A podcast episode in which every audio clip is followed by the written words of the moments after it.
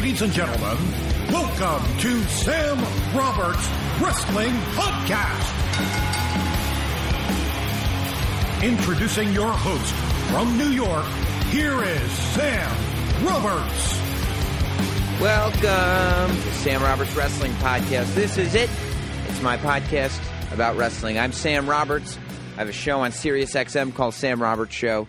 You can get a podcast form of that on iTunes and SoundCloud and notsam.com. But this is my outlet where I get to talk to all of you. It's a wrestling podcast by a wrestling fan for wrestling fans. And as wrestling fans, we have a lot to talk about. Uh, you know, I do tend to shift to the positive a lot. The reason that I do this podcast is because I'm a wrestling fan and I like wrestling. So I end up saying good things about it. But sometimes things happen, and we will. I'll have Katie Linendoll on for the state of wrestling, get into everything that is going on with Roman Reigns. Roman Reigns suspended for 30 days, we found out. Uh, just before we recorded State of Wrestling, we went on Facebook uh, live at Facebook slash not Sam. Uh, and aired part of it as we recorded it, which you can see, you know, it'll stay there. But uh, we'll talk about that and a lot more in the state of wrestling. In the meantime, Mick and Noelle Foley are my guests this week. Mick and Noelle, I love the whole Foley family. I've known both of them for a long time. Mick and Noelle were gracious enough to come up to do my show as part of the Holy Foley reality show. So, uh, parts, I don't know what parts, but parts of this interview will air on the reality show when it launches uh, on the WWE network. But I'm excited to give you, the listeners of this podcast, a taste of that interview. Well, it's not more than a taste, it's the whole interview. I'm excited to let you hear the whole interview now, and then you'll be able to see some of it when Holy Foley comes to the WWE network. I'm super excited to be a part of that show, and I'm super excited that they were up here uh, to record uh, with my show.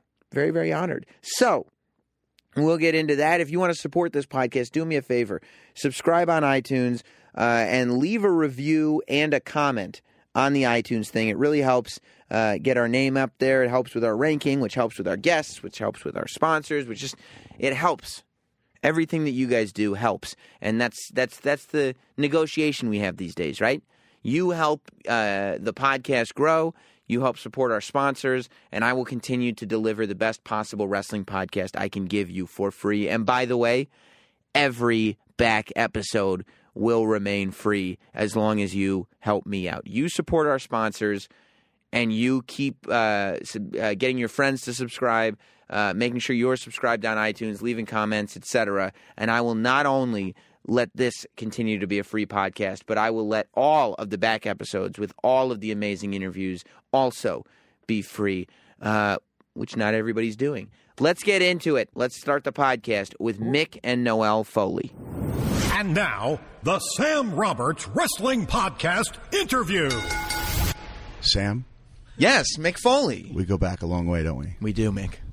Many, many years. Yeah, yeah. Well, Mick Foley and Noelle are both here. And I'll tell you that the first time I met Noelle, I don't know if it's the first time I met Noelle, but it was the first time I spent time with Noelle. It was at a wrestling show. And we were sitting uh, very close. And I was like, I'm going to charm Noelle," And you know what I said? What? I want you to know something, Noelle. I know your father. and you want to know how we met? And she was like, How? And I said, He fed me Steak. like a baby. like, choo choo, here comes. Here. Yeah, I remember when the this scenario was being laid out for me. They were like, we have this intern, Yeah. and he's never eaten anything but like chicken nuggets, and Right. It sounds like Mickey. it does right. And I was going to be forced. I was going to force you to eat like a top grade A steak. It was a good steak. and yeah. rice. And I'll tell you what, if people YouTube it, it still holds up to this day. It does. was phenomenal. Especially because you have like Opie and Anthony and Lewis Black and Bob Saget, and they're all sitting there enjoying the exact same steak. And the fact that Lewis Black was like cracking up, Right. while he, you know, he had no idea who I was. And here comes the steaky wakey. and, and Sam was yeah. ah, there was no acting involved at all. He was like literally gagging. But that's an accomplishment. We, you and I, as a comic team, We were were able to crack up Lewis Black. We did very, very good that day. And Dad, that time that I sat with Sam when he was telling me those stories, that was when Dewey Dewey was being a little. Dewey Right. called me an effing loser. I was like, you know what? I'm going to sit with Sam Roberts. That's right, In the and second row. I was, and I was, I was remember because I was nervous about that because I go, look, like, I don't want anybody to think this is because I don't need anybody going back to the Foley house and reporting. Like, Dewey can come. I only have one ticket, but Dewey can come down halfway through, and you guys can I switch. know, Nope. no, I remember that. I remember, you know, I don't know if you know this about.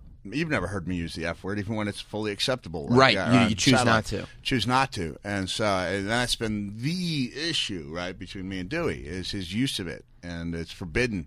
He likes You it. I know he likes, likes he it too overuses it, I overuses it, and you can't use it like in reference to your sister being an, a loser, Right. right? And so I was like, no, go ahead, sit with Sam Roberts. Yeah. so I was happy when I saw So her. I left in the Dewey by second himself. Yeah, yeah, Dude, and plus you knew my smooth moves Ah, I included was- saying, you know, your dad feeds me steak Yeah, like I a baby. I wasn't worried about that at all. Yeah, I wasn't. now you and Noelle, it Yeah. seems like are kind of a team. I see, you know, you're on the you're on the convention circuit now together, Yes. which has got to be refreshing for you because at least it's something different. Well, I'm a, occasionally, you know, I will not try to compete with Noelle. The only time that I we will join forces for a good cause. Yeah, like like we are going to be at Eternal Con, Mm-hmm. where we join forces to raise money for a group called Christmas Magic. Right? What's Christmas, Christmas Magic? Christmas Magic, unbelievable group. I've been a volunteer since 2001, and since you don't have a large child, you know, not a lot of kids listening to the Sam Sam Unfortunately, show. not yet. Um, yet. Not yet. Yet. But I'm one of Santa's, just to be safe, top ambassadors, right? And uh, my ambassadorial role for Christmas Magic means that I'm Santa for kids on Long Island who are living in homeless shelters, uh, transitional housing, foster homes.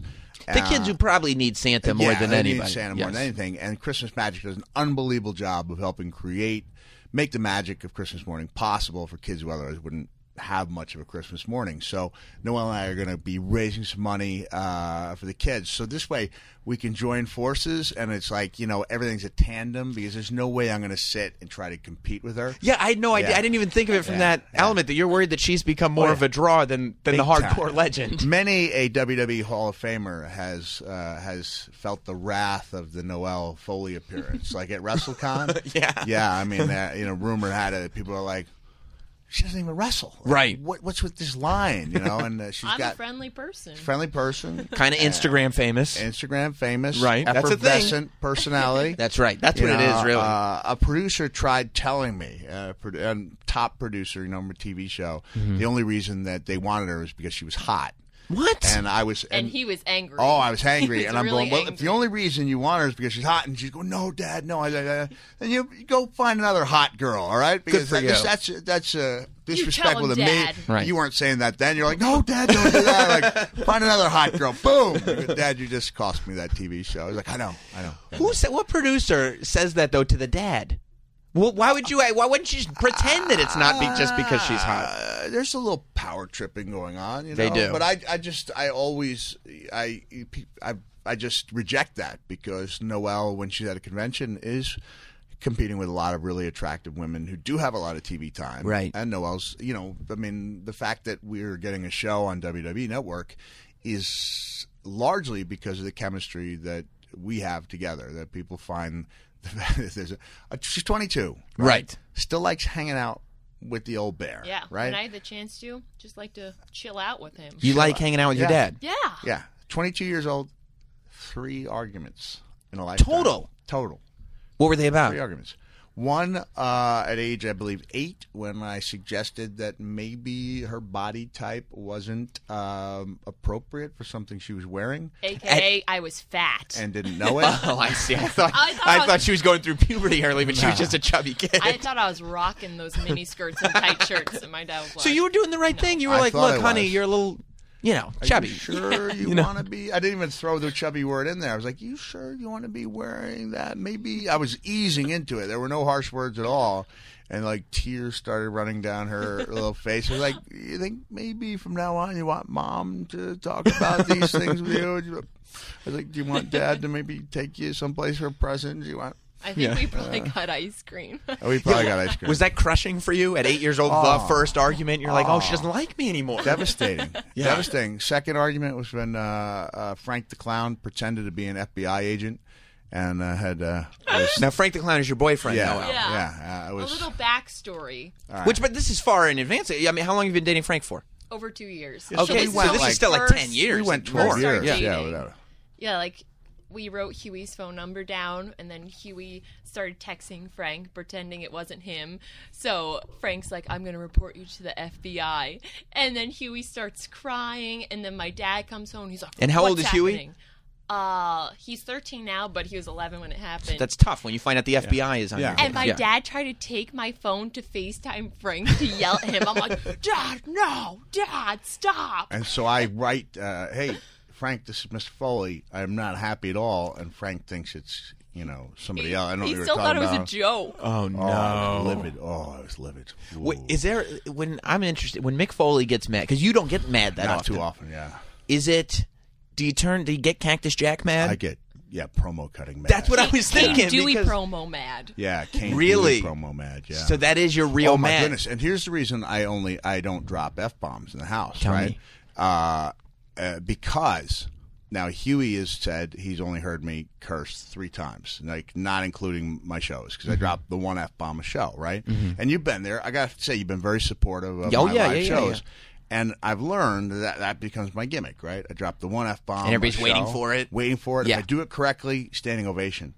And so I said, Huey, how many f bombs have you heard me use? He goes, he said, whatever number. I said, no, no, not including my shows. He said, three. I said, were they effective? And he goes, oh yeah, yeah. like when I use one on Dewey, you know, because he knows I don't like that f word.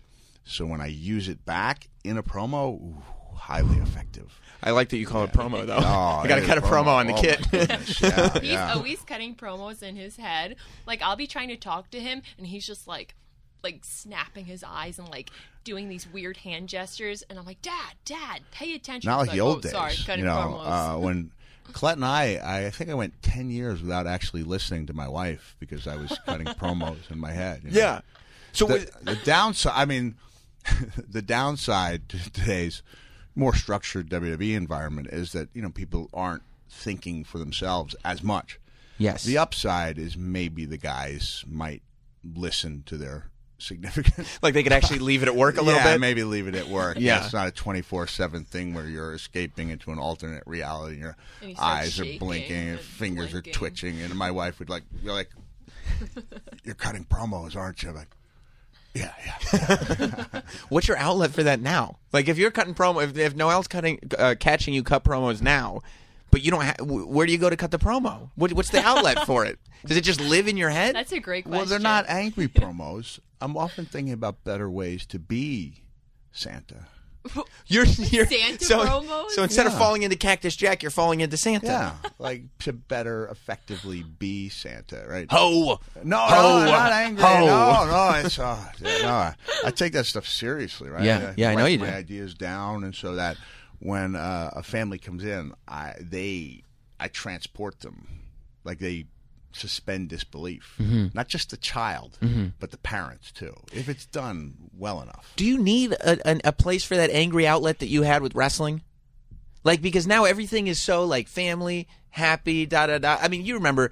Uh, uh, I remember you saying when you started doing the Sacco thing, you were worried that this would tarnish your legacy. Yeah. And now you've kind of left angry hardcore Mick Yeah. as like this way way distant Yeah. memory. Do you Yeah. need an, uh, someplace to outlet your anger? Uh, not really, because you'd figure that I would have done that when I was doing, uh, you know, my stories or stand up. But Right. my stand up wasn't angry at all, right? It was very uh, It's fun. warm hearted. No, not really. I don't get angry at home, do I? Uh, because I had a lot. I had a lot Unless to be. Randall takes a dump on the floor.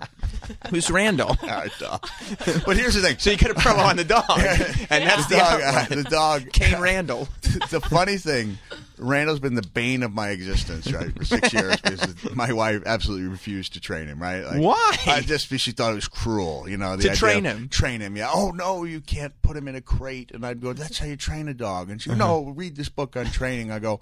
Okay, here's the chapter where it talks about training the dog in a crate. Goes, no, that's cruel. Read this book. I go, here's the chapter of this book where it talks about training a dog in a crate. He's been the bane of my existence. I swear to you, this is the truth. Just today, Yeah. I heard feedback from WWE, and the word is Mr. McMahon loves Randall. Like, he thinks he's Of great course he television. He thinks Randall's.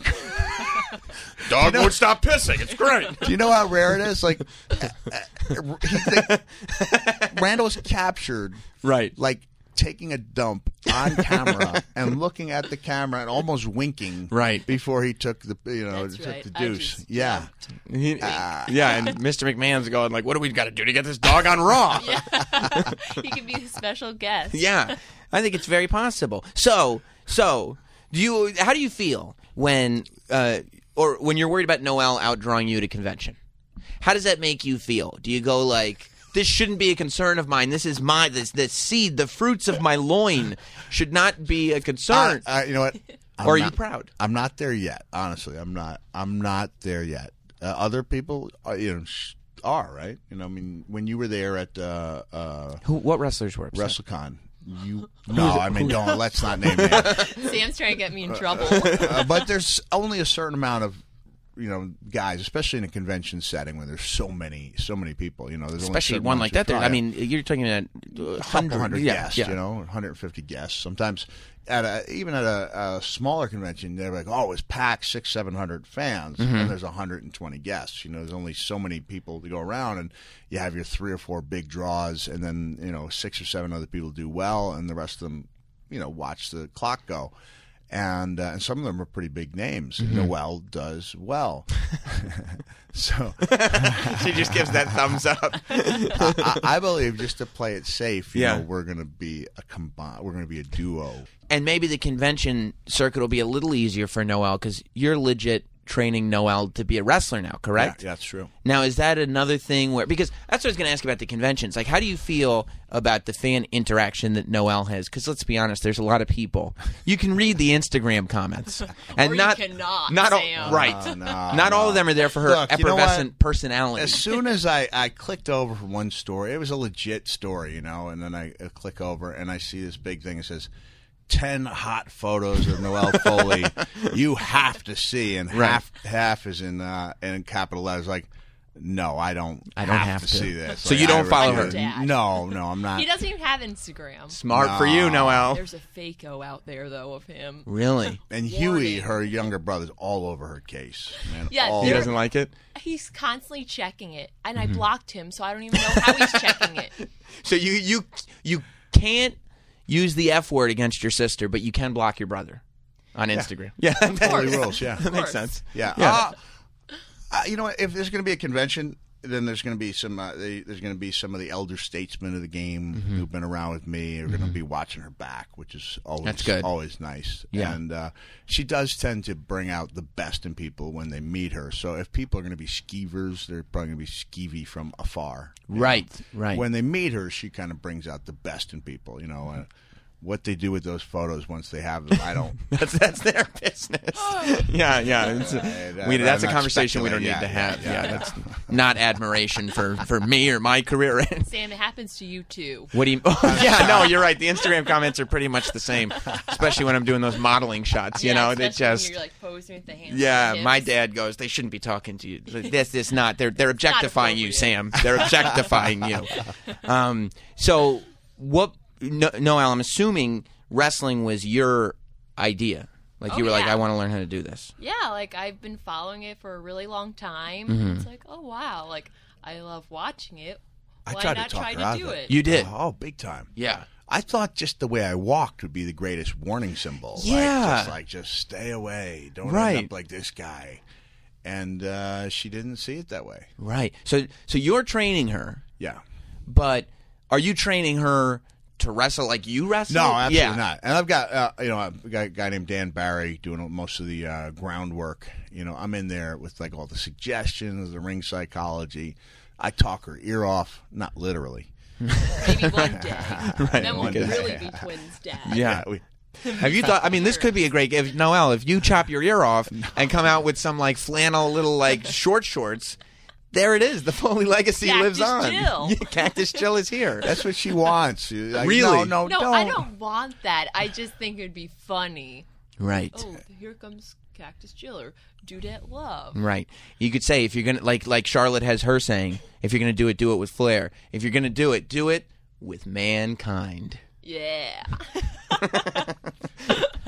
I'm not comfortable with the sexual overtures. You know, I don't know like, what's ah, sexual about That wasn't sexual. No. So Yeah, you had what made you agree to train her to wrestle? I guess just the idea if she's going to do it, I want to make sure so that she's uh, safe. You know, Yeah, the yeah, uh, yeah, yeah. fundamentals properly. You know, I can't be there for the uh, entire ride, so you want to make sure she has the basics. You know, like if she's going to be a writer, this is me speaking A metaphorically. I want to make sure that she has all the writer of all tools, time. right? You know, the- the- I'm not talking literally about being a writer, but like make sure she has a grasp of the alphabet, you know, sentence structure and all that, and then you go out there and you create your own paragraphs Right. right? Uh, and so I know that eventually, you know, she'll be out there on her own. So I want to make sure she's got the tools and uh, and and knows how to keep herself safe, you know, and has respect for her opponent, and uh, and knows important things like you know how to say no. uh, You know, to a move, like and, and and make sure that her opponent treats her respectfully. You know, I, there's some people out there who just don't care, and uh, you need to be able to assert yourself Yeah, I don't know if you saw that spot that went all over the internet. I think two weekends ago or something, where the where the kid you know, Joey Janela put the guy up on his shoulders, jumped off the roof, and went through the table. Did you see that? I didn't, but I've heard about it. What do you think when you hear about stuff like that? Ah, man, I know Joey, you know, Yeah. and uh, it was uh, Danzig, right? Yeah, Uh, yeah, did I- Zan- Zandig. Zandig, yeah, Yeah. Um, and uh, I'm imagine I imagine they were in collusion on that. You know, I Yeah. don't think that this was something. And I, I, they're consenting adults, right? Uh, I hope that the other people don't try that out there. Mm-hmm. You know, I mean. You know, I just saw Necro Butcher retire. Mm-hmm. You know, and he uh, was, uh, you know, probably the craziest of all of them, and Totally. one of the nicest, humblest guys you can meet. And I call, I said it was the greatest high spot ever called in the ring when, uh, you know, uh, uh, I, uh, you know, here's a guy who used thumbtacks and staple guns, barbed wire and fire, and and yet he needed to be saved by a middle aged man with a sweat sock. And uh, I gave him a hug, and he goes. Brother, should I ask my girlfriend to marry me? I said, yeah. And so, you know, here's this guy who's been known for all this bloodshed, and the last his last uh, moment as an active wrestler is he gets down on one knee and proposes to his wife, and Right. people are in the ring crying. And she said yes. Yeah, oh, Okay, she good. said yes. Okay, good. Not just yes, but wrestling. Yes, yes, yes. So uh, these guys are, you know, Joe, Joey Janela's, a, you know, a good guy. Well, they're both good guys. Yeah. you know, I just a little crazy. Yeah. uh, really crazy. L- Noelle, do you see stuff like that? Because it kind of goes back to like in acting. Maybe, maybe your dad was right that it is easier to go with a producer that goes like, "Well, I'm I'm just hiring you because you're hot." Like you want to be like, "Yeah, because I want that job." Like in wrestling.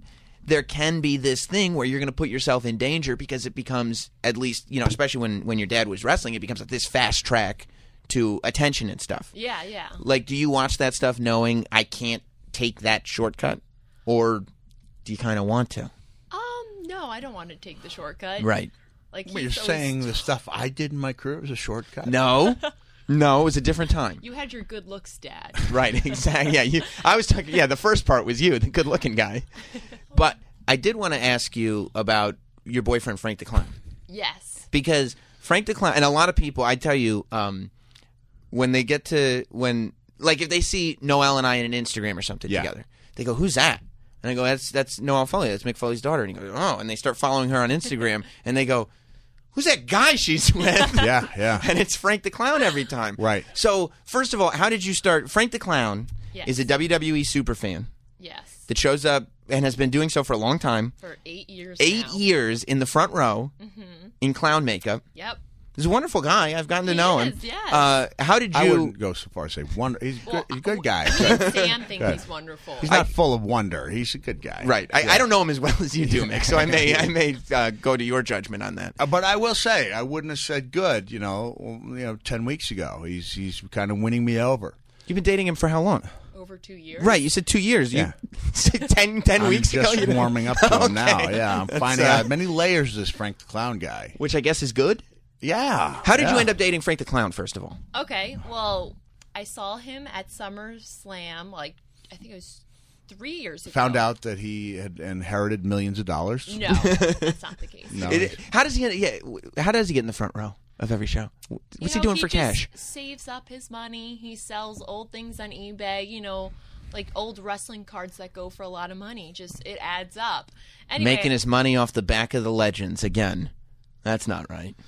Go on. The broken Anyway. backs of legends. Yeah. I saw him walking full clown, and I just stopped and stared, and like something was different about And you know what him. bothers me about that? What does? Is that somehow this stems from me, right? This is a daddy issue. Oh, I yeah. Didn't think that No, she, it's not a. Daddy Oh, daddy. yeah. No, yeah. daddy Oh, issues are yeah. like strippers and girls. No, that no, like no. drugs. That's when you have a different daddy. When you have a daddy who's got a Christmas room, who loves balloon animals, who, lo- who who creates this world of wonder for I did you. something somehow, somewhere along the way Oh, that yeah. made you feel like it was acceptable to date a clown. right, you had your you pick of the litter. Yeah. Well, because you're a teddy bear. Oh no. So I can date a clown. I, you're a teddy exactly. I, Right. Maybe I should have been. Maybe I should have had more than three arguments with you. yeah. And maybe one of them should have been about dating clowns. Right. Yeah. So anyway, so I you meet this him- clown. Well, no, I didn't meet him yet. I just saw him from far Oh. away and was pretty much checking him out. Like I was the What? creeper in this situation. I don't know. I just stopped and stared at him. I was was like, a stalker. Wow, he's different and weird, and I like that. You do because it's not. He's not a muscular guy either. He's just a skinny guy in clown makeup. Yeah, I know. I, I don't know. Like, I guess his weirdness attracted me. Right. And so, like, two or three weeks later, I saw him, like, in the front row Mm-hmm. at Raw, and I tweeted him, and I was like, Oh no. And now I know. so you're who- pursuing Frank the clown. And here's Yeah. here's the thing. oh, here's it's the terrible. line. You were working that wig. That's what she said to him. Yeah. You were gotta be working kidding that me. wig. How does this even happen? If you're Frank the Clown, you have to be expecting Ashton Kutcher to come jumping out of a bush or something, right? Like you're working Absolutely. that wig. I mean, for that, I think back now. I'm a married man now, so I'm, you know, but I think back to when I was young. This doesn't happen. Like you, that stuff happens in like movies. To like, oh, the nerdy guy does win. Yeah. It doesn't happen in real life. You don't have a, a, a, a hot chick pursuing you while you're wearing clown makeup at a wrestling show. Well, I feel like two and a half years ago, or it was actually like three years ago when we started talking. I, I, Huh. I wasn't that cute. Like, You don't think so? I was just like starting to mature. Oh, I see. So maybe that was I it. see. No, wow, you were always beautiful, even when you were like eight and in your chubby stage. in my obese Yeah. stage. So- E- even when she forgot her soccer shin guards, and I was trying to get her to wrap her younger brother's diapers around her legs, I was forced to wear diapers and shin guards. crying. I, I, I don't want to You were still gorgeous. Yeah. Painful yeah. memories. Yeah. Even when her smile looked, I guess, for four years in a row. Oh God. Every year. Like, who were the twins that you had a chance to take? A, Mary Oh, Kate. Mary and Kate and Ashley. I got a picture with them, and With I, the Olsen twins? and I scribbled my face out. no. her I face. was I, that I know. how. Like, uh, give me your most pained look. Like, every every year, I, you know, her her Okay. school photo. Did you get made fun of in school? Maybe like a couple chunky jokes. Here and there. See, this is what's happening. Mick, sometimes like Chunky Noelle, Yeah, that we all know and love. yeah. This Noelle doesn't really realize she's not Chunky Noelle anymore. She's got Chunky Noelle You think mentality. she's settling? yes, Chunky? Noelle. Chunky Noelle dates Frank the Clown. Hmm. Well, here's the thing. I haven't found any other guy I Have you even been looking? liked. What? Like, I don't like really like guys all that much because I feel like it's the That's same a whole other thing, like- conversation. Like, I've oh, got I've got look- a certain like, lady oh, in mind. Do you? Uh, yeah, yeah. yeah. I I, can't hate- talk about it now, but I'm trying to Excuse me. get her, trying to get her to switch teams, if you know what I mean. Right. Yeah. I love that. I Yeah. love that. That wants you're me so to be- dis- Have a relationship with someone. That's Someone. Not Frank. That's- yeah. That's not. I love though. It's That, not reveal. That's a big part of the show. Is my quest. but you're so over Frank the Clown that you're like, "Yeah, I'm sure there's a, a nice no, I- lady. I, that, that's no. I I I do I I do like Frank. My dad and my mom have always wanted me to be gay. is that right? Always. From the beginning. Yeah. From the beginning. What, so you didn't mind so much that she was chunky because you were like, "Ah, that, that can work. Well, s- Noelle, when she would have friends over, she always liked to lift up uh, girls with dark hair. And we just What do you mean, like pick them yeah, up? yeah, she liked to physically lift them in the air. Right. Like, like even now, when she takes a photo with Frank, it's her physically lifting Yeah. Frank in the Because air. he's my boyfriend. I didn't lift up girls and girls with dark hair. Uh, Most girls don't lift their boyfriends up in the air. No, he's right about that. Yeah. You are taking on the masculine position in that. You And know. so we just assumed she takes pride in it. that uh, we just accepted that Noelle was going to, you know, was and we lesbian, fine yeah. with it. Yeah, we're good because I was like, all right, I'm like I'm pretty good by standard by guy standards. I'm I'm a good guy, and I still suck, right? Right. So I would have been relieved to have had that. You don't have to deal with the guys. Yeah. You love having female friends. Yeah, I do, Yeah. So you'll get along with any chick that she brings back to the house. If I don't like, if it wasn't for like my super heterosexuality and four, count them one, two, three, four kids, I'd almost be like the gay friend. Yeah, yeah, Right, yeah. right. I mean, I'm not. No question Right, about that. right, right, Like right. four kids to show for Right. I mean, you are Yeah. you are as as strongly heterosexual as a man could possibly be. Yeah, but I'm sensitive. I have like all the qualities of a gay friend. Right. So you are quite gay. possibly the greatest man to ever exist. Pretty much. Yeah. But I still suck. Right. Yeah, which is why I'd right. be happy. My dad is my gay best friend. That's a whole other show that we're working on. That's I think that's on TLC or something. so so do you continuously pursue him until it's like, hey, we're dating now? Oh yeah. Oh my god, Yeah. that's disgusting. But still, like I feel like if I wasn't dating Frank, I Yeah. would be dating anyone. Really? Like no one like catches my eye. Like, oh sure, you can be attractive and muscular. That's great for you. But if you don't have a personality, why would I like you you dabbled with little crushes on wrestlers. Can you tell me a wrestler you had a crush on? Uh, like Randy Orton when Okay. I was in high school. Sure. Yeah, I bet you did too, right? I still have a crush on Randy Orton. yeah. Smelled fruity, right? Yeah. Okay. He did? Wait, hold on. Story time.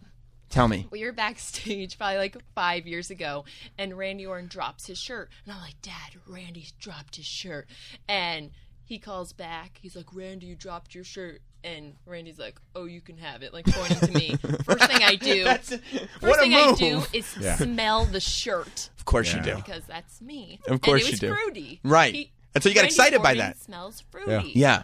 That's you'd think like it would just delicious. yeah I'll bet Uh, so so Randy Orton has to sit there and Randy Orton is in his own relationship and not that he was ever going to have a relationship with you but on some level Randy Orton who's like a man amongst men is like wait it was either me or Frank the clown yeah. and, and He lost out. he lost out He lost. and how is it for you Mick like you know as much as you love your fans you love wrestling like you don't want me in your house asking you wrestling questions Not all at day all. long Nope. no so when when you know probably of frank the clown as this super super fan yeah, I've seen him. so when your daughter's like this is the guy i'm bringing home to the house wh- what are you thinking I, I hoped every night when I would go to sleep, I hoped that I would awake to find it was a bad dream.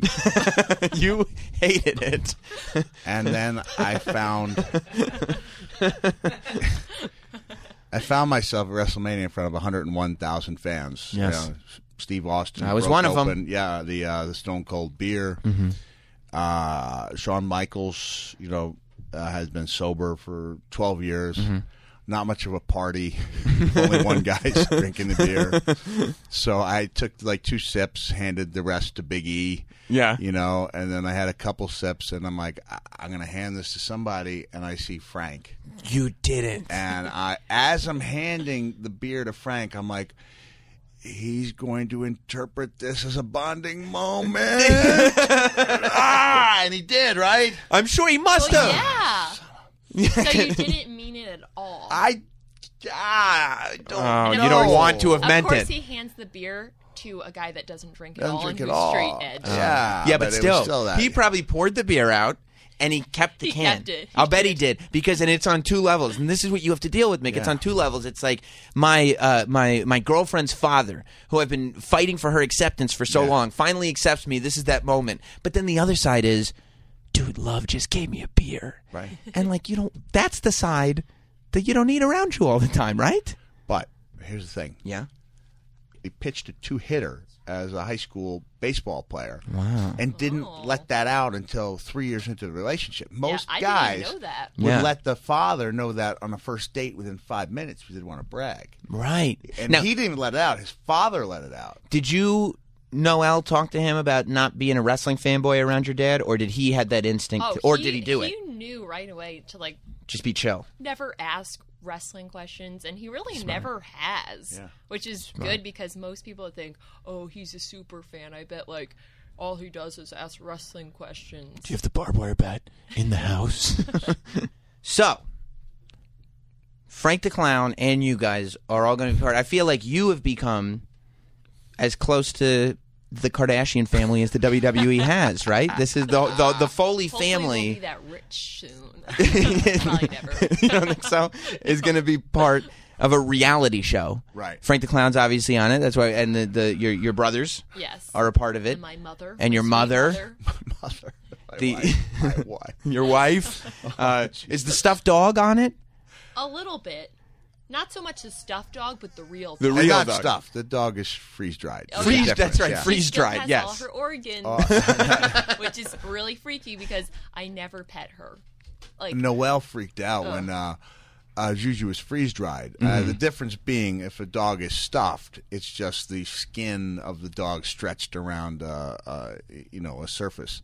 Uh, freeze drying is an eight month process, and you get everything back except the eyes and the the organs. Everything else is is one hundred percent Intact. uh, and you- intact. You, just stare at her and you're just like waiting for her to like pounce or move or And Yeah. wink so when something. when Juju came out of the box, it really it, Noelle was really freaked out. Like she was like almost crying. She's like, "I love Juju, but I'm not coming in your room." And so I uh, I occasionally will take Juju out. and put Juju on his lap Yeah. and pet her like Really? she's a Yeah. real living dog. Yeah. Now, do you do this out of memory of the dog, or just because it's funny? Uh, because I like to envision, the, remember the days when I had a dog who didn't bark incessantly and hump my forearm. Right. Yeah, And Yeah. Randall Like- loves like, uh, my dad's You want some of this? You, you want some of that? like, Like, what? Look at that juicy Oh, look at that. Yeah, I yeah. go get No some. wonder Vince loves this dog so much.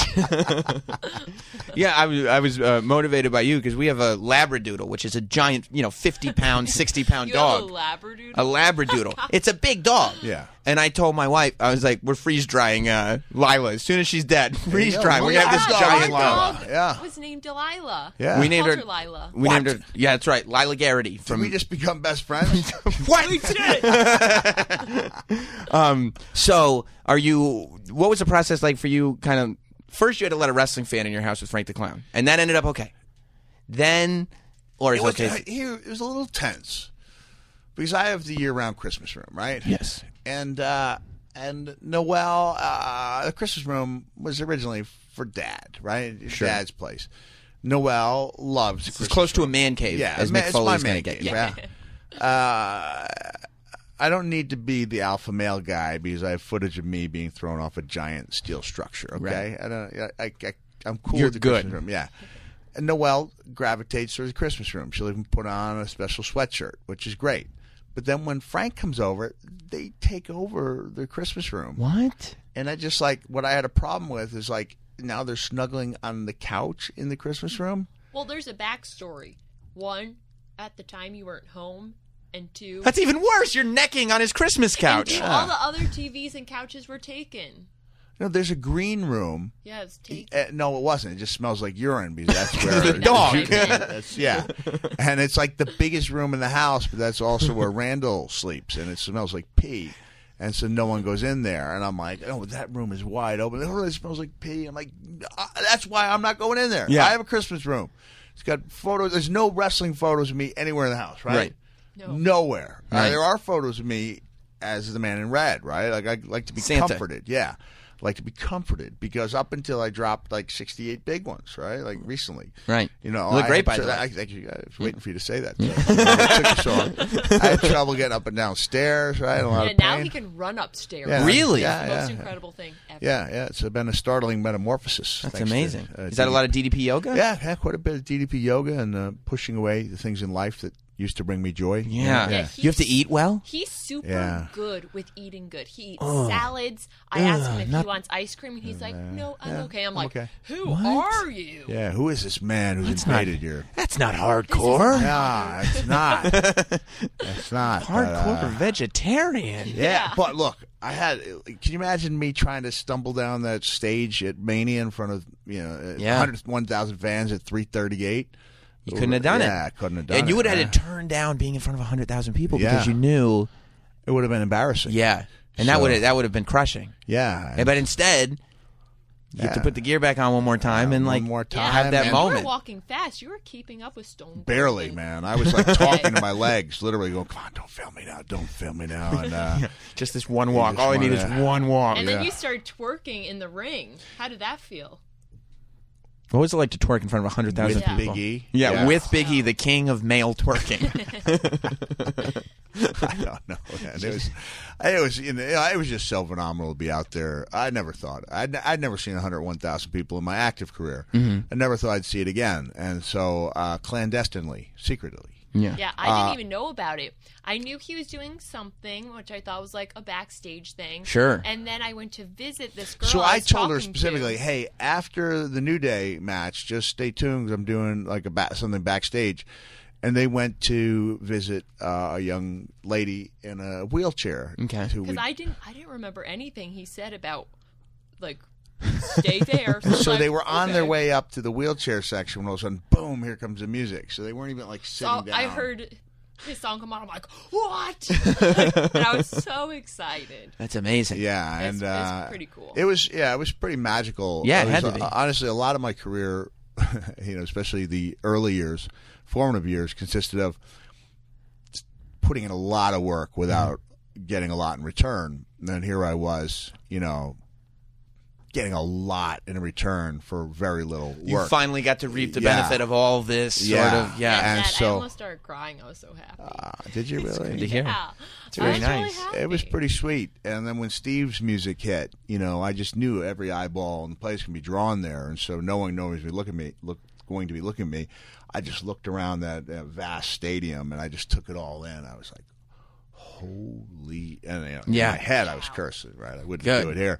It was, it was, it was really phenomenal. It really was. And It and it's even better that you got in shape because Shawn Michaels is in ridiculous shape. He was, Steve yeah. always looks like Steve. So the fact that you came out and looked like Okay, old Mick, yeah, you know, yeah, you know what I mean? Like yeah. like that was very so. But but what I was getting at was now you've got cameras in your house. Right. You've got you're, you're a reality show guy now.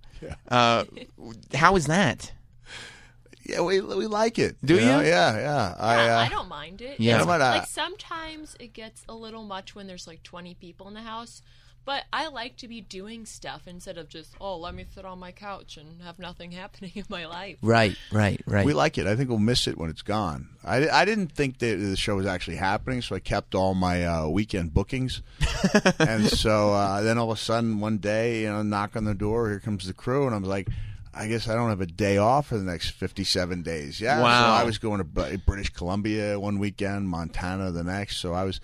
I was pretty tired. It was like you know, yeah, it was yeah, it was pretty surreal. Yeah. But uh, we've really enjoyed we've really enjoyed it, you know, and we think it's going to be a, a very we think our our WWE fans are going to enjoy it, but we think you know that people who will gravitate and find the WWE network and check it out will be like, ah, this is a good show. and they're really promoting it well. Yeah, I cannot claim that this is one of those things that uh, you know has been under promoted. They're doing they're doing a great job. Speaking of underpromoted, we talked about this a little bit over text, but uh, how did you end up as the guy to interview Shane McMahon? Because Shane McMahon comes back to WWE, one interview, and they and I told you I felt this before you even did the interview. He's doing one interview, and they're going, "It's a tell-all interview, all your questions answered." Your host is Mick Foley, and I'm like, they're just putting everything on top of Mick. Well, first of all, thank you for your your messages to me afterwards. There's a guy who's interviewed very uh, notable people. I appreciate that. That was a lot of pressure on me. Uh, answer is uh, Steve uh, Austin had just had sol- shoulder surgery, and when I asked him how he, if he was okay with it, he said, "Hell, you know, hell yeah, yeah. The last thing I want to do is be walking through an airport with shoulder surgery. Go out there, have a hell of a show." Uh, I sound more like John Wayne or Steve Austin? I feel like they, they, they blend together anyway. And I think you know Jericho was you know actively actively on the roster, Right. And I just I think uh, uh, Mr. McMahon, Kevin Dunn thought you know I had a, some background as a journalist, you know, when I was writing my books, and thought that I would. You know, had the respect of the the boys, Mm-hmm. and the respect of Shane, and we had the the cell in common, and that, Right. uh, you know, if, if Vince gets an idea in his head and has a gut feeling that I'd be a good a good guy to conduct the interview, he just uh, sticks with it. And I think uh, the reservations he had about may have had may have had never proven my theory about me, you know, not being utilized because I looked awful on camera. That's nonsense. I, I, I, you know, I, I, you know, I think he's a little more comfortable. Not that the beard looks great on camera, but uh, I, the beard, I feel I like the beard. Ah, I think Me the beard is more Mick Foley. You know what I mean? you. Thanks, Sam. Plus- But uh, I thought it went. I thought it went. I thought I was very happy with it. you Yeah, know. yeah, I, I- have not gone back and seen it. Fortunately, I have my son Huey to bring me right back down to earth. Goes, Dad, Dad, uh, I read on the internet where you just talked all over Shane and wouldn't let him answer. And I was like, that's not. Usually, I'm like, well, buddy, people are allowed their own opinion. In that case, well, that's not true. No, I've, I've, I've heard people like I watch Hardball with Chris Matthews. Yeah. I know what it looks like when you don't. Hey, can I tell you the truth? truth? I would tell you, I'm biased, and I wouldn't even bring it up if I thought it was true. I went in thinking that you were going to do that, Yeah, and I was pleasantly surprised. I didn't think you did that at all. I appreciate it. But obviously, Huey read on the internet that you did, so that Huey, uh, Huey buries my dad like crazy. He Huey does? buries the entire family. He does. Like me, like crazy. I'm like, excuse me, I'm a wonderful sister, but he makes me sound awful. Right. So don't listen to anything Huey has to say. ever. I, I don't know what what website Huey is on that have me as the most hated man in wrestling, but I'm like I'm like this is not fair. Like there was no place that I could go to find out bad stuff about my dad. Like, uh, Right. Jack Foley, athleticdirector.com. Like, Right. Leave a bad comment about Jack Foley. like, like, no, that's not true. Dad, why does everyone hate you? Like they don't hate me. I'd say by and large I, I am well liked in the internet community. Yeah, I would, Like, I would say so. no, not where I read. Uh, stop reading that stuff, please. He's like, no, I Don't like it. Don't tell me. Don't. They're That's the obsessed I with like. reading all comments, especially negative ones. Like, Noelle, did you see what this person had to say about you? I'm like, yeah, I saw it and I don't care. Yeah, I'm trying to avoid it. As a matter of fact, I would appreciate if my family. That's what my dad does. For some reason, my dad does the same thing. My dad will do searches on Twitter, just Oh, at not Sam. Just search it, and he'll go. I read the funniest thing about you. Did you see where they? And I was like, it's not funny, Dad. It's, it's hurtful. my Yeah, and I don't want to okay, live in that. And but you get a lot of bad stuff. I do. It's But usual. that's you, You know, do? I do. Like what? I do. Like, what are the average comments? Like bad comments? Well, the new about- ones are. He has not aged well, because everybody's everybody's seen me since you know since you met me when I'm yeah. in my early twenties. I'm 32 now, Okay. and they're like, "No, he has not aged well." And I'm like, you know what? If a bunch of guys who listen to the radio don't find me attractive, I think I can maintain my day.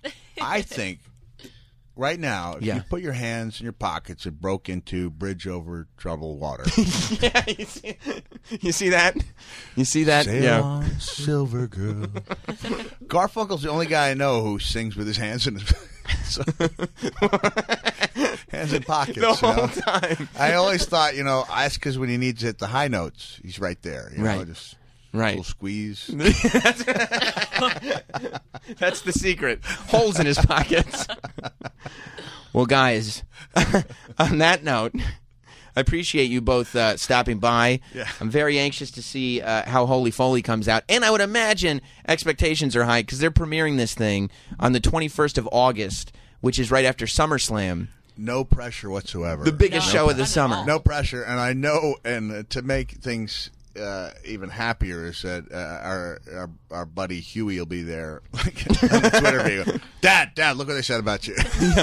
But what if what is Huey going to do if Huey's on the show, which he is? Yeah. It is. What if he reads a negative comment about him? well, you know they're Nikki okay and with it. Huey get so many They have a YouTube comments, channel where they people get embrace it. trashed. They like They're like, it. Noelle, someone told me to kill myself. Yeah. I'm like, don't listen. To that. Unfortunately, they're so used to it, um, and they shouldn't be. But it's just to the it. world No, that we're, they- We're okay with it. We're, we get it all the time, and I don't. When I was um, eh, Santa's ambassador, you know, on the on uh, a Christmas show, uh, December Raw, I want to sit back and really enjoy that moment with the family, and I made a mistake going on Twitter and I'd been critical recently of Raw, you know, and there were a bunch of people, you know, bringing it up. They, they thought it was hypocritical for me to appear, Eh, forgetting that I I only wrote the piece that I love the show and the company and wanted to see it do well. do well. Yeah. And I was like, I, I will not give people the power to take away something that's, uh, you know, that uh, an important moment like that for me. So, um, yeah, Huey will be really helpful in pointing out all the flaws, uh, all the flaws, all actually, the bad comments. On that note, I've wondered: is it was it difficult for you to get back into the kind of WWE fold, the WWE family, when you had been on your Facebook being very critical Well, of a I was lot of the stuff very that they did.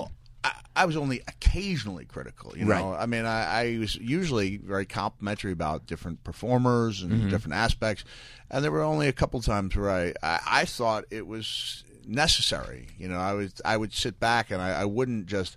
People would call them uh, tirades or whatever. They weren't tirades. You know, I'd wait and I, they were well worded. And you know, Steve Austin and I talked about it on the the podcast, and he would say, you know, you're doing it because you you, you are concerned and because you love the company, the thing Right. to do would be sit back and say nothing, you Right. know. And uh, uh, yeah, I mean, there was another time when I showed up on on Raw in October 2014. I had a really good segment with Dean Ambrose, and uh, I was Was that I- the Cell segment? yeah, Yeah. yeah, and it was thought that I'd heat with the company then, and uh, and during a meeting, um, the writing team was wondering what they might be able to do to make that segment special, and Mr. McMahon said, well, "How about bringing Mick Foley in?" And they said.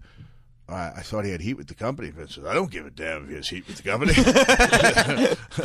Can he make the second better? Give him a call. Uh, and so uh, he, That's great.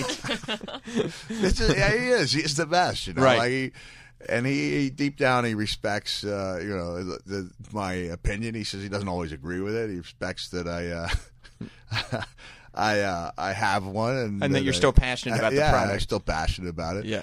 And um, and then once I, you know, once I've been back a couple days, it just it feels like home to me, you know, and and uh, and the talent that's there, they know that I, I care and that I watch it, you know, and uh, I love when the, the the men or the women ask me to watch their matches. You know, I was just at an independent show a couple days ago, and and Noelle got the nicest message saying that you know I could have been done at nine o'clock. You know, I was I'm done with my scheduled thing at nine o'clock, and I stayed and I watched the whole show, and then I stayed and I talked with uh, the guys in the card until one in the morning.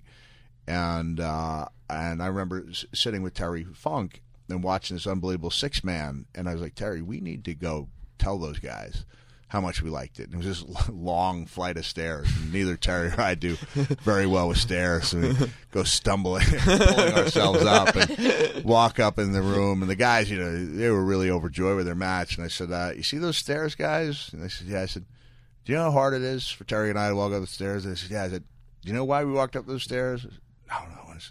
I said, walked up those stairs to tell you you had a hell of a match. You know, like It's amazing. so uh, people know that I've got a passion for it. You Yeah. know, and that if I'm sometimes critical, it's be- it's uh, because I want to see what's you know what's best for the company. And what people don't realize is that one of the reasons you stayed until one o'clock in the morning is so you don't have to go home and deal with that dog.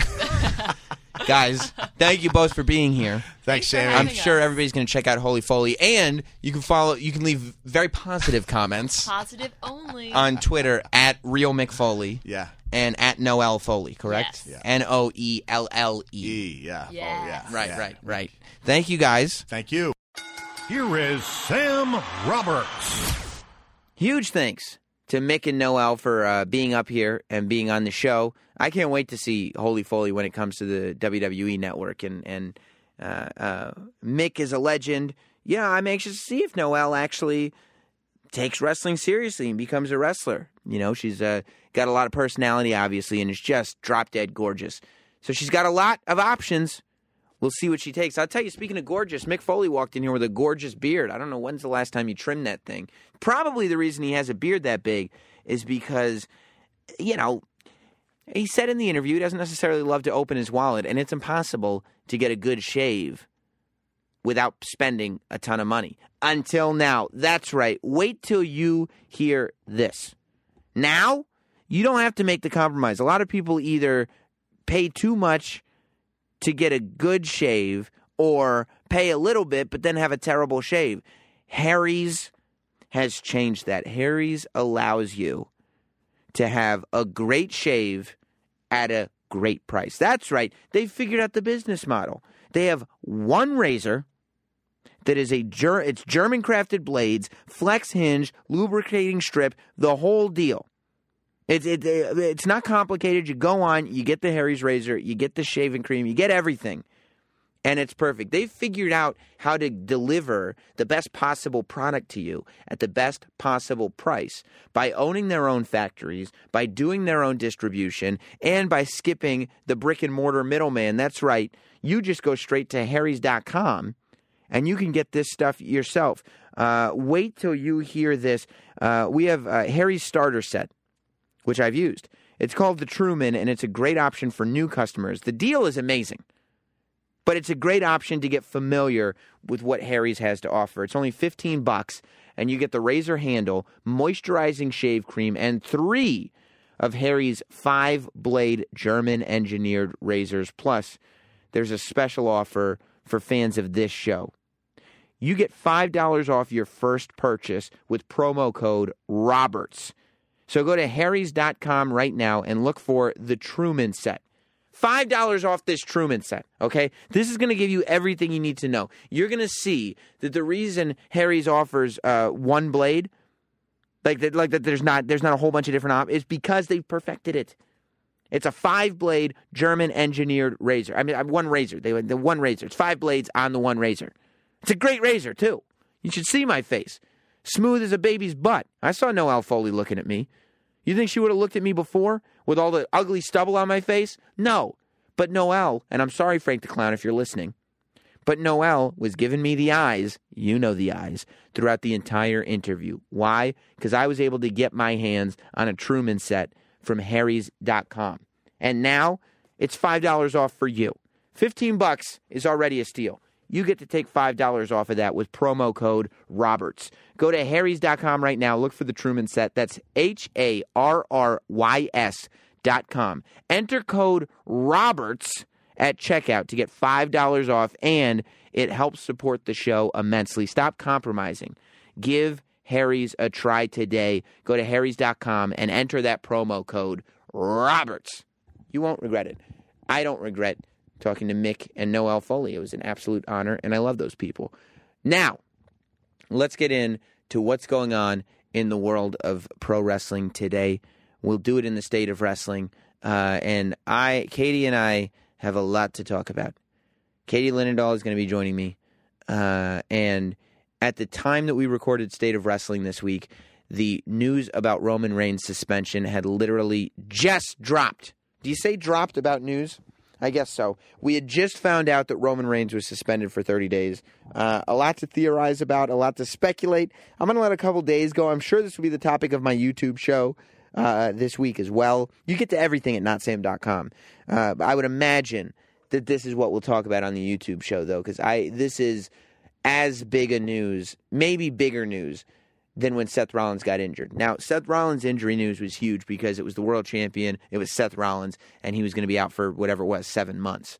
This news is huge, not because of the amount of time. He's going to be back in 30 days, which will actually be in time for Battleground, but because it is a wellness policy violation.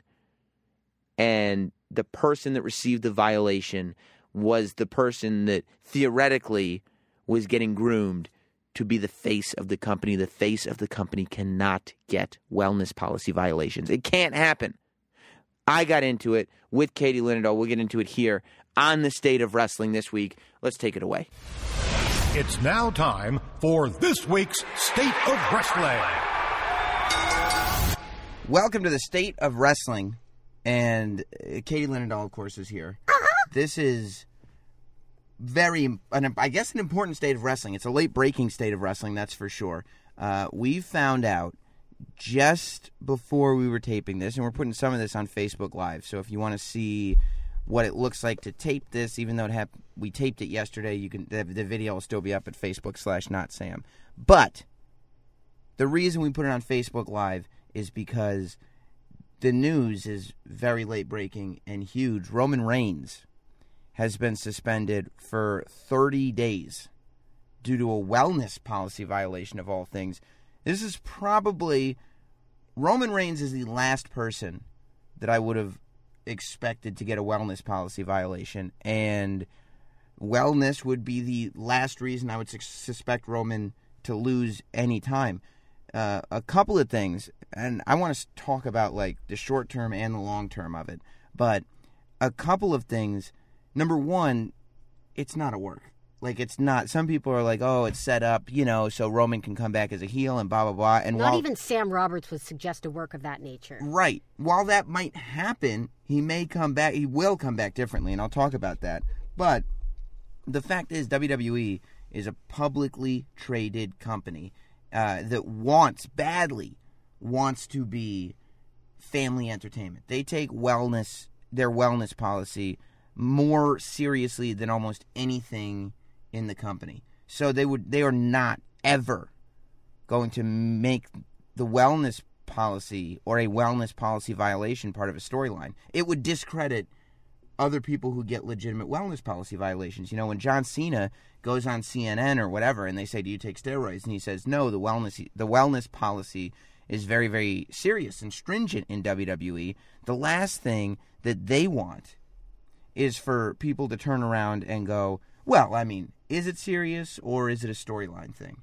Because then nothing gets taken seriously anymore. The whole reason it was uh, put together was to take it seriously. So it's not it's not a, a work for sure. The question is, did they know on Sunday? That's and it it could go either way for me. I don't think so. I think if they knew on Sunday, they probably would have adjusted how they did things on Raw on Monday. But did they know on Monday? It's only another day. Yeah, no, I don't think they did. I think Because now you've almost you're talking about discrediting the wellness policy. It should be like, boom, you're out.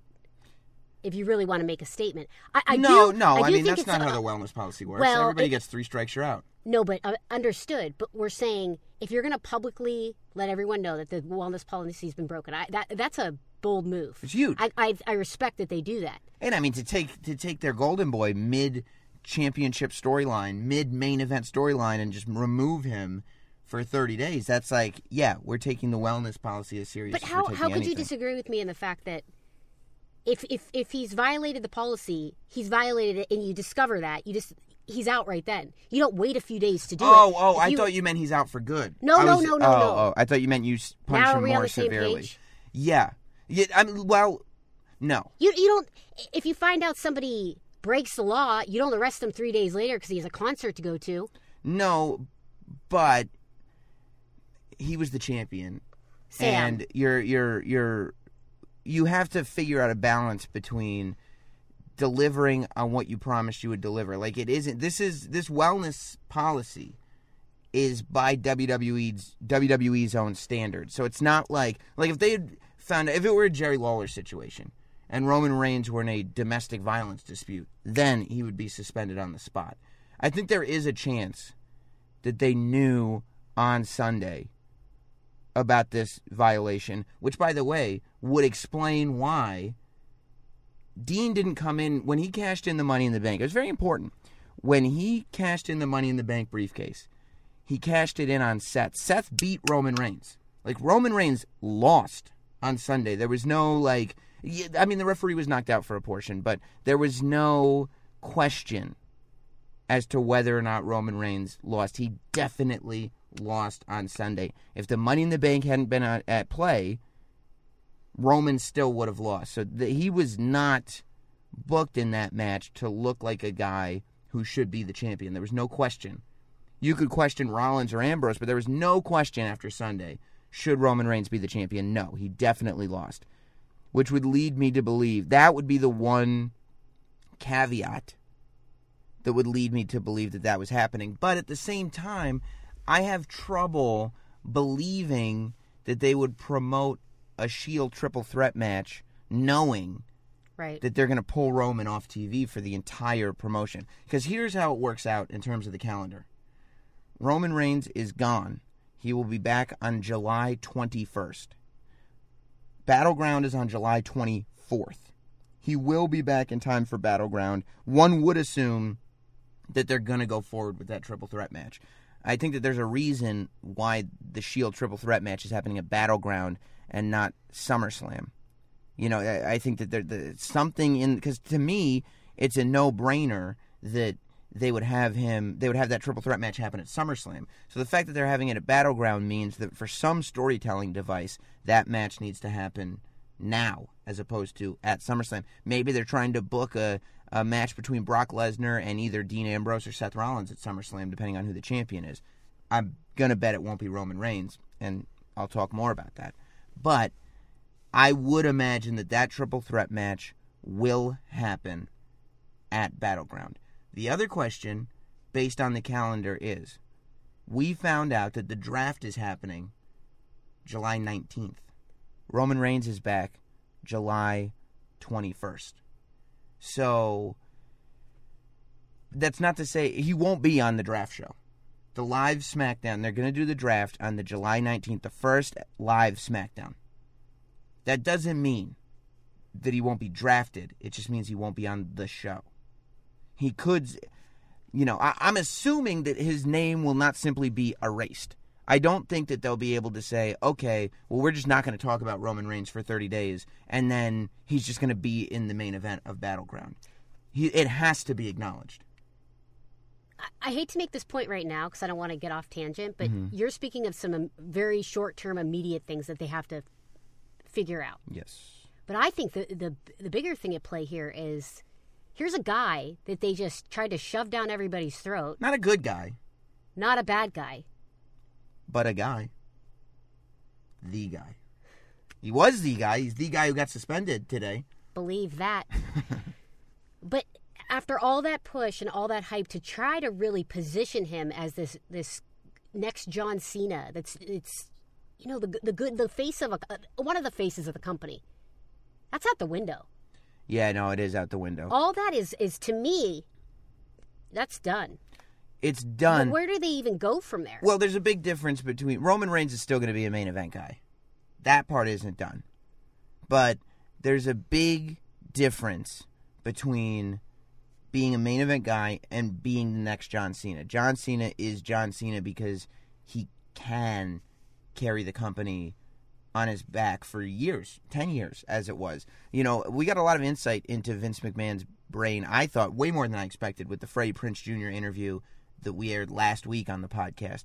And at the same time, you know, if you think about the thinking that is going on in Vince McMahon's brain, when Freddie says that he uh, uh, puts the title on big guys and pushes big guys because he has confidence that their bodies will maintain the rigorous schedule that a champion's body has to maintain uh, better than a smaller guy. That's part of it. He's worried about injury. And we see that. Guys who are uh, quote unquote injury prone, those pushes end up stopping. But that's mainly because they can't be trusted to carry the company long term.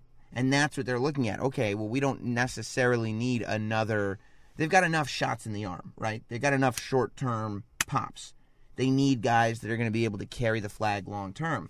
And, you know, Roman Reigns now, John Cena's a guy that you don't have to worry about having a wellness policy violation ever. You never have to worry about him screwing up in an interview. You don't have to worry about any of that stuff. You you can he may get injured, but you don't have to worry about it because you know he's going to be back quick and he's going to be back stronger than ever. You don't have to worry about John Cena prioritizing anything over WWE. And that's what they want as a guy who's carrying the company. We know Roman Reigns is prone to not coming off well in interviews. We know that from this podcast. You know, I mean, he, the interview he did on, on here uh, right after the Royal Rumble that he won was everywhere because he sounded like such a, a, a bad guy. Um, and now we know this one instance, and we don't know what it is. So the wellness policy, it could be a lot of things. It's basically uh, any medication that is either illegal or you don't have a prescription for or your prescription is over 60 days old. Even if you have a prescription for a drug, if that prescription was given to you 60 days ago or longer, that's a violation and that's a 30 day suspension immediately. Reading that policy because you actually printed it out. Mm-hmm. That that covers marijuana. Everything, everything, weed. Uh, the, I mean, uh, there's even muscle rel- like somas and uh, Miltown and and things like that that are muscle relaxers. Even if you have a prescription for them, prescriptions for the use of the muscle relaxers known under the generic names carisoprodol. That was good, and or mep- meprobamate. That was very good too. Uh, regardless of the prescription date and or prescriptions for the use of this synthetic drug, uh, or such as, and then it goes into synthetic, like synthetic marijuana, because some wrestlers started doing that, uh, or whatever. Uh, that is also a violation. So even if you have a prescription for somas, done. It's hard to speculate, obviously, what fell under that this wellness policy violation. We can't. I- no, I mean, do you think they'll release anything? No, they generally don't. They usually don't say I mean, he came right out though on Twitter and said, He apologized, unlike uh, No well, cause, excuses. Because guess what? Adam Rose didn't, and and that. I mean, Roman Reigns has to know that in the position that he's in, there's nothing you can do but apologize and move on. And and he's got to sit, he's got to apologize, and then he's got to sit home for 30 days, and he's got to hope that it turns out okay. He's in. It depends on how you look at it, because he will come back in a main event spot the same way Randy Orton has come back in main event spots. But Randy Orton has never been trusted as the guy to, you know, do the breast cancer promotional stuff mm-hmm. and go on the Today Show and do that really mainstream stuff that WWE craves. You know, Randy Orton, yes, he'll be on the souvenir cup, but he's not going to be the centerpiece of the souvenir cup. You know what I mean? That's that's Ben John Cena. And I think that WWE wanted Roman Reigns to be that centerpiece. And I don't I think that it's going to be a long time before they fully trust him again, which may not be the worst thing in the world, by the way. And it may not be such a bad thing uh, for anybody involved. It may not be such a bad thing for Roman Reigns at the end of this. He's not going to have a triumphant return. Like Roman's not going to be able to have what Seth Rollins had. We don't get to do a documentary. We don't get to do videos saying Roman's coming back. Roman was doing drugs, but he's on his way back. He got suspended for doing pills, but he's coming back soon, whatever it was. I don't know if it was pills. But we there is no heroic return for Roman Reigns. "Did you not think he would be the last person? Oh, the last, of course, because he got handed everything. But here's It's never enough. This falls under my category of it is never enough. well, No, this is disappointing. I mean, it is, yeah, but at the same time, I haven't been in that locker room under those circumstances. There's a lot of pressure that goes with it. And Roman is over here trying to make sure he's doing what the bosses want, and over there, having everybody in the audience boo him. And, and I know that through half the thing, his head's all messed up. So I don't know. I don't know what he was doing. And the fact that, you know, Vince likes to push guys that aren't going to get injured can lead to people doing things that are substances so that they don't get injured as much. Yeah, but you know you're going to get yeah. tested. No, you're right. I mean, this isn't a surprise. No, that's true. That's true. And you could get tested at any time. it's random testing. It says in the thing. They do yearly blood tests just to check on everything, but then everybody's also accountable for random drug testing, uh, which is true, and it sucks. But this interesting thing happened on Monday. Before we knew about any of this, on Monday night, Roman yelled at the fans that were booing him. He didn't do a John Cena where he said freedom of expression. He didn't do uh, uh, sort of let me just embrace the kids that are cheering me.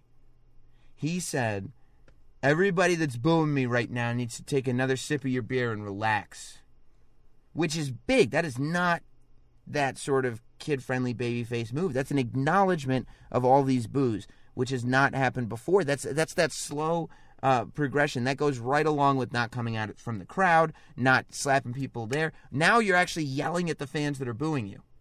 That's a big step. I was and going if to W- ask you about this though, because here is my issue with the crowd that night. Great crowd on fire. That's beside the point. You can't wrestle. Come on, people. He can obviously wrestle, and it just got louder and more annoying. yeah, yeah, I, I'm not. I'm not with you guys on that one. right. Um, and I'm with you. Yeah, it was, but I mean, you know, I don't know. I always like when chance. I don't. I mean, okay, I'm, I'm. I think it's incorrect. I think it's not accurate. Certainly, you're 100 percent It's a right about select sample. yeah, but I mean, you look at the ma- Ro- Roman did not have a bad match with Seth Rollins. He had a great couple of matches with AJ Styles. He has a great and look. Are the other guys in the ma- is is a Seth Rollins, is an AJ Styles, is a John Cena, is a Daniel Bryan? Are they the ones doing the majority of the work in those matches? Yes, but not everybody can be in that Roman Reigns spot. Roman Reigns is absolutely at least holding his own, if not more, and and he's good. Roman Reigns is good under the right circumstances, and this could be the right circumstances. No, now Roman Reigns has become the A Rod of WWE. Big contract, handed everything. He doesn't deliver when he needs to deliver. A Rod's great. Come October, somehow he forgets how to play baseball. Doesn't deliver. The fans start booing him. The Yankees have too much invested in him to not make him part of the starting lineup. Then we find out he's using performance enhancing drugs. That's A Rod in a nutshell. But the Yankees aren't trying to promote A Rod as the babyface of the team, you know? A Rod is not Mr. October. In fact, he's terrible in October. But that is kind of something that I think Roman Reigns needs to embrace. When Roman Reigns uh, returns from this in 30 days, we need to see more of the Roman that we saw on Raw, yelling at the fans that are booing him. Because guess what? They're going to boo him harder now. There's more reason to boo him. Not only you're going to boo him because of Yes, what I you am. just said. Not only does he get handed everything, he gets put in the right spot. This is, by the way, the way we're perceiving the character, the, the way the audience perceives the character. Not only are we watching a guy who was handed everything, who gets uh, you know the t- title shot after title shot, who gets uh, you know main event everything, who gets the commercials, the TV appearances, everything, all the merch, Tap out. anything you want. Yeah, he's on the mainstream commercials, whatever. Now we find out he's also violating the wellness policy. On top of all that, and you go, you do what you do, which is at some point, at some point, something's got to get. You know what I mean? Uh, Why? Why, Roman? That's what you're saying.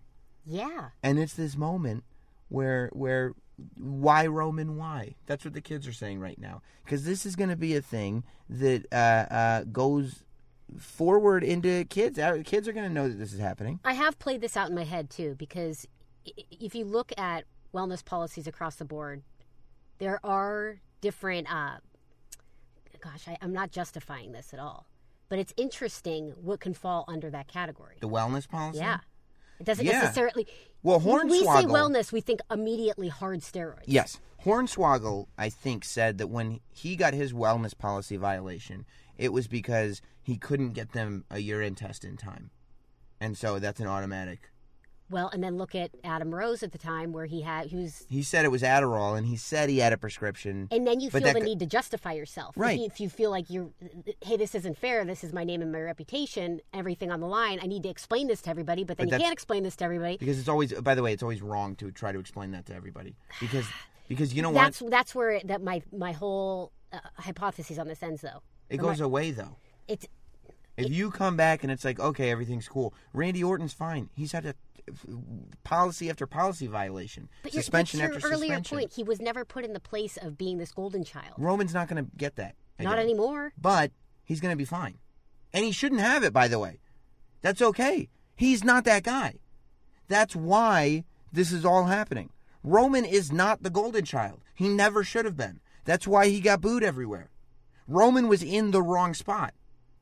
A suspension like this could be the best thing that's ever happened to him because finally he's getting forced out of that spot. He wasn't in the right spot. He he's not the guy to carry the company. And now it's hopefully clear to everybody. Roman is a badass. Roman is a guy who's going to come in and beat people up. He's gonna is he gonna sell tickets? Yes, but he's gonna sell tickets as a badass, not as this face of the company. Because guess what? Live attendance is down. All the house shows, yeah, he's getting cheered, but the ticket sales are down. Drugs don't make you a badass, Sam. No, but being a badass makes you a badass. Uh, drugs are a little badass. No, Drugs are kind of cool, no, but we do not condone. you speak for yourself. Some of us do, but Podcast has reached an all-time low. but Roman was in the wrong spot from the beginning. Yes, did he blow it? Maybe, yeah, but it- was not the right spot for him. And they were going to con- continue to try and try and try. At the end of the day, good. Good. Good that he got suspended. Good. The truth does uh, eventually come out. Something happens where we have to acknowledge this. Now, all we can do is sit there and make sure that they don't forget it. I mean, Vince McMahon takes the wellness policies pretty seriously. So I'm assuming he's not going to put Roman back in this golden boy spot that he thought he was in and shouldn't be in. And so Roman comes back and he's Roman. He's not the golden boy. He's not this. He's not that. He's just Roman Reigns. And guess what? Roman Reigns was great when he was in the Shield. Everybody loved Roman Reigns when he was in the Shield. Everybody loved Roman Reigns right when the Shield broke up. People started to dislike Roman Reigns when it became clear that he was the golden child. And now, he's not the golden child. Now, I think we have to mention his outburst on Raw because if it was known in advance that he was going to get suspended, he knew it, he would have known in advance. Number one, if WWE knew in advance, it's weird. I could see them doing what they did at the pay per view, but it's weird that they would have him on Raw as well. Well, that goes back to my point of where you and I disagree. I- I You're going to make a statement. You cut bait right there. Well, you don't. 30 days starts right then and there when you have those results. You don't admit that you knew in advance. You don't tell people that you knew in advance, but you knew in advance. You do what's best for business. But but I probably wouldn't have brought him onto Raw. I would have just said he lost at the pay per view, and then here's the results to the wellness policy. Okay, so he lost the title and he's suspended. And then maybe make him come out as a surprise at Battleground. Who knows? Um, but I do think that uh, he'll. He, he's not. I don't think he'll win the title when he comes back. It's good news for everybody else too. It's good news for Dean Ambrose. They're now forced to try to put Dean Ambrose in this spot. They're forced to try to put De- Dean Ambrose as this good guy champion, and I don't know if he's exactly what they're looking for. In my opinion, I think Dean Ambrose is the champion now to make him look as strong as possible because I think he's going to be the main guy, main good guy on SmackDown. So I think they'll draft Dean Ambrose to SmackDown, and since he's been champion, you know, for the last month or so, I think that's why they put the title on Dean Ambrose. Um, but it could have been it could have been the wellness thing. I just I just think It's just disappointing that it's a family company at the end of the day and you have to explain that. Yes, Disappointing. but we may be in a position where we finally get to see Roman be the guy he was supposed to be. That's neither beginning. here nor there. It's it's no. I'm it's, talking it's, about facts. No, no, no, no, no. But it's it's important to say that like things are different for Roman when he returns, Things are going to be drastically different. but not necessarily in a bad way. Like it's not like he's going to do his thirty days. It's like going to jail. You do your time in jail, you get out. Everything's fine now. Not really, but it's tough to get a job with that little mark on. But, but he's going to do his thirty day suspension. He's going to come back. It's not what what's he going to go back to like superstars? No. He's going to be on a main event on Raw. He's going to be on the main event of a pay per view. He's going to be back in the world title scene. And if he comes back being the Roman Reigns that yells at the fans that boo him, and doesn't and, and ignores the, and ignores the people because he thinks he's better than them, which is the vibe he gives off anyway in the ring. do you think that was an improv moment or do you think that was That's a what I'm wondering. I think it hmm. very well because it wasn't like it was written all that well. He was like, "You guys just go back to sipping your beers." Yeah. you know what I mean. I could definitely Yeah. see it being an improv moment, and if it was an improv moment, then that was probably Roman Reigns taking his destiny into his own hands. Because if you ask me, I think Roman Reigns knows that he's not in the position that he should be in. Now, that is not to say that he broke. He's getting a, purposely getting wellness policy violations because that's not what's happening. That's ridiculous. But if he knows he's going to get suspended, which is possible, he could have gone out there and decided to take matters into his own hands. Maybe. Maybe he wasn't thinking that far ahead. Maybe he was just annoyed. Maybe he's just frustrated with everything, and then he yelled at the fans. Maybe that's true too. Maybe it wasn't that well thought out. Who knows what it was? But the point was that it was an interesting way for him to go before his suspension because it sets this precedent where, okay, like you really are sick of these fans. Well, and I'd rather hear him say anything on that mic other than suffer and succotash. There's not going to be any more suffering, succotash. No. You know, he's going to be, he's going to be, well, he's, look, he's probably going to enjoy his time at home, spend some time with his daughter, do the thing, and it's it's a shocker and a ridiculously huge surprise. But when he comes back, there is a great possibility that he will be in a better position for him. Not to say that he'll be in a better position in the company, because you couldn't be in a better position in the company than the position he's in right now, the Golden Boy, or you know that he was yesterday, shall we say? But we may, may actually get to see Roman Reigns now, which is a big deal. It's pretty major, don't you think? So do you think leading up to Battleground, they're still going to push? I I mean, mean, that's how do you talk about him? That's an interesting question because you do have to address it because obviously he's going to be in the main event. You know, I don't. I also think that was a weird move. I think to your point, they should have ended it at pay per view and not. Then it, that kind of proves right there they didn't know. Unless they didn't know, Right. unless his drug test came back like that night or this morning, could have been. They they they gave him a piss test on Raw that night. They do whatever they do. Results come back Tuesday. Mo- I don't know how long it takes to do the results. You can get those back pretty quick. Man. Right. So maybe they did. You Maybe can go to Duane Reade and get it like a test for anything. Right. They could have piss tested everybody over the weekend or on Monday, get the results this morning, and go, oh my God. Roman. But even so, there's no way. Roman at least took a wellness policy test before he went out and did the promo on Monday. So he probably knew. Even if he didn't know he was suspended, he knew that it wasn't going to come back clean. Possibly. So that could have gone into why he yelled at the fans on Raw. I don't know. I just think that uh, I think it was it was definitely an in- interesting move to the point where I was watching Raw and it struck me. It's like, whoa, like Roman's changing. That was definitely a perked up moment. Whoa. Well, yeah, exactly, exactly. Yeah. Have we covered the Roman Reigns thing? Just sad, disappointed, disheartened, shocked. I feel like I should be Hungry. Hungry. Yeah, yeah, I want to like right click in Microsoft Word and get a bunch more yeah. synonyms. Where's my thesaurus? yeah. I, I always want a thesaurus in here. All right, let's uh let's turn off the Facebook Live then and continue on with the state of wrestling. Goodbye, Facebook Live. You can watch that. Uh... Whoa, it made a noise. You can watch that whenever you want. Look at that, nice little uh, view count. Oh, you need your Izzy. There you go. So, the other things that I wanted to talk about for state of wrestling. Um, you know, and I, I don't know what I- you know. It's, it's, I feel like I threw out all my notes after that happened. Well, yeah, the Roman Reigns thing is just is is very very shocking for sure. Um. What do you think of this? Okay, first of all, I thought Miz's thing was great on Raw. I just want to say that. Killer promo work consistently. Do you even know what quail protein is? I also want to say this: from now on, every finishing move that I see, pedigree. Did you hear Michael Cole called the Dirty Deeds the pedigree on Raw? And by the way, it was edited out for Hulu. No, he did not. Did I miss this? At the and you won't No, unfortunately unless you DVR'd it, you won't not. see it.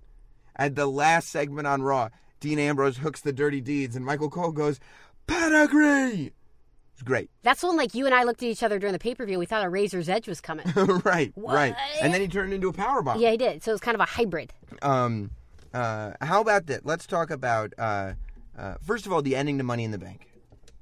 Without the now that there's this connotation of Roman being suspended, I don't even know if it's worth talking about. I just thought the reason that I tweeted out it was both predictable and unexpected was because as I watched Money in the Bank, I was like, this is exactly where this story needs to be going. But with WWE, it does it never goes there. Like they always kind of go someplace else. And to watch this story actually play out that way pretty amazing and exciting. So you like that? I liked it. I liked it. And I mean, I think on Raw, I watched. I feel like everything's going just as it should, aside from Roman Reigns doing drugs. Everything else is doing great because, like, to to the T with the segments. I'm watching the opening of Raw, and I see Dean Ambrose get out of the cab, and he's got his bag on, and the cab starts driving away, and I swear to God, and I know you don't take that lightly, Katie. I swear to the Almighty. I was watching it and I go, "Oh, I wish he had forgotten his belt in the cab." And then he hits the roof of the cab because he forgot the title. I was like, "That's perfect, Ambrose." Yes, he forgot the title in the cab. Loved that. I thought he was great. This is what I want to talk about. Dean Ambrose on commentary. You listened to it, the main event. Yeah, that was good. This is why. And I, the reason why I want to talk about it is because I had this thought, and then I watched the AJ Styles interview with Stone Cold, which Katie, Ugh. did you watch it? Killer. Because I was about to say, if you weren't in love with AJ Styles before, you Forget will be after. Yeah.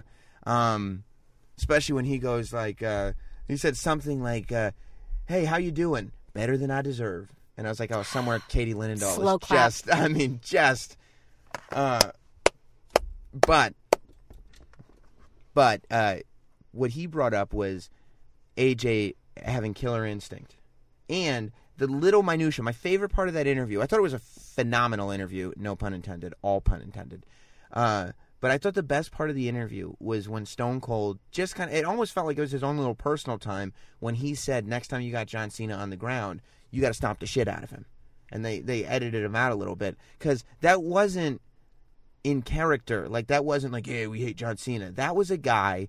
And this is this is what I think is important about wrestling. No matter what the writers do, no matter what anybody does, da da da da da da.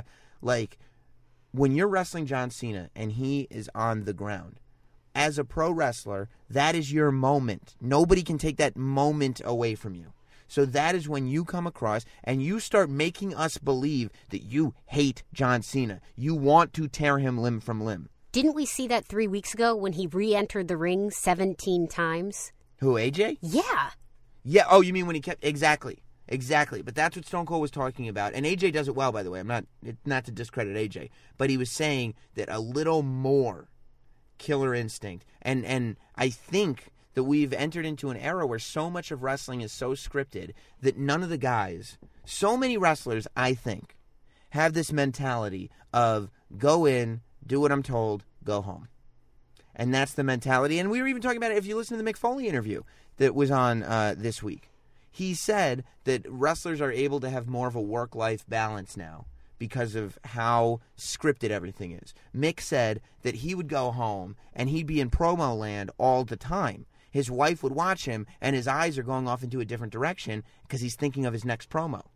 Wrestlers don't do that anymore because somebody else writes their promos he said that so that uh, that the positive spin on that was that it creates a work life balance. But for people like you and I, Katie, that cannot establish a work life balance, it's just true. either all work or zero work. Right. Um, that to me is almost a shame because I feel like the people it, it, it takes away potential greatness. And with that said, I think that somebody who would be that guy who wants to live in promo land needs to take advantage of every moment that they possibly have. I, I've been concerned watching Raw. I'll tell you what concerned me, and I didn't talk about it on State of Wrestling because we never got to it. It was a few weeks ago. Uh, I think it was when, it might have been the week after Charlotte dismissed Ric Flair, and Stephanie McMahon came in and browbeat her and said, You da da da. Charlotte had this look on her face like she was scared. No wrestler should be afraid of the McMahons ever. No wrestler should ever. It's one thing to be like, oh, I have to do this because he. T-. Fine. But no wrestler should ever be afraid of a McMahon yelling at them. Did was Stone Cold ever afraid of Vince McMahon yelling at him? He threw up the middle fingers and said, "I'll beat your ass like I'm beating these wrestlers' ass. You're the boss. I can kick these wrestlers' ass. You don't think I can kick your ass? You're in a suit. You know, like Shane McMahon, he did something where who was he talking to? Jericho. He was talking to Jericho, and he was he was talking to him like this could get a lot worse for you, Jericho. Like I'm going to beat you up, and Jericho kind of was like, "Oh, okay." Where it's like, no, like Jericho is the first undisputed heavyweight champion of the world. He beat The Rock and Stone Cold in one night. Jericho should be sitting there going like Shane. Like I, I it's okay. Jericho like pouts when he doesn't get his way, and because he's a bad guy, that works for me. But if Jericho were to be scared of Shane McMahon, or be like, "Oh, okay, whatever you say, boss," wrong, every time. When people go on commentary, I thought Dean Ambrose was great on commentary on Raw, and it's the little things. Dean Ambrose was talking when he was standing up and he was getting all revved up. And he's like, "Oh, I just, I, I, I can't wait to find out which one of my brothers I'm going to fight at, at Battleground." But and he was talking, and he interrupted Michael Cole, and Michael Cole tried to keep going, and Ambrose did not bow bow down to let Michael Cole finish his job, because Dean Ambrose is like, "Nope, I'm the champion. I'm the wrestler. I keep talking." I'm not intimidated by anybody out here. I'm not intimidated by the commentators. I'm not intimidated by the bosses. Because what happens is when you have such a, a corporate structure and everything is written and do what you're told and blah blah blah, you end up with guys that are self conscious about how they perform. But that can never come out on camera, and too much of it does. I know as somebody who performs, I can see it when a self conscious performer is performing, and it happens a lot in WWE. You can see it in their eyes. You can see it in the way they react. You can just tell that they're afraid to react. They're afraid to improv. But shouldn't they have that authoritative kind of presence? No, they should have the authoritative presence, meaning we as an audience know that they're going to get their way. Like, okay, if you cross the boss, yeah, something bad might happen. But when a bad guy is afraid of the boss, like, oh, oh my God, Stephanie's yelling at me. What? I'm an adult. I weigh 135 pounds soaking wet. I mean, maybe a little. So maybe they should be afraid of him on, on paper, but not physically. Not even on pay. Like there should be when a boss is yelling. Because you know they're going to get their way. when a boss is yelling at a wrestler, the wrestler should be having to uh, try to. Con- they should have a look on their face like, "Oh, I want to hit you so bad right now," and you should know that. Yeah, maybe the boss will, you know, get their way or whatever, but the wrestler's going to fight them on it because they're a wrestler. They can kick your ass. That's why we're watching. We're not watching to see superheroes get bullied by bosses and commentators. And that vibe happens a lot. I don't want to see a wrestler quiet on commentary. Even if it's JBL bullying them. I want my wrestlers to know, even like I love JBL.